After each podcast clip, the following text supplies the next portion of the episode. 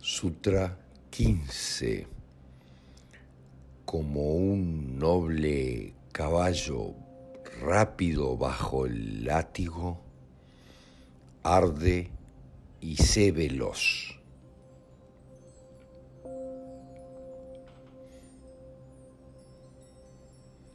Aquí Buda nos sugiere ser como un caballo noble,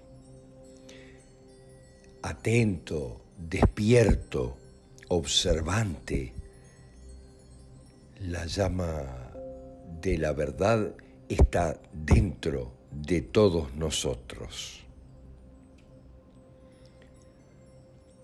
Debemos buscarla y encontrarla. Así como el caballo noble encuentra siempre el camino.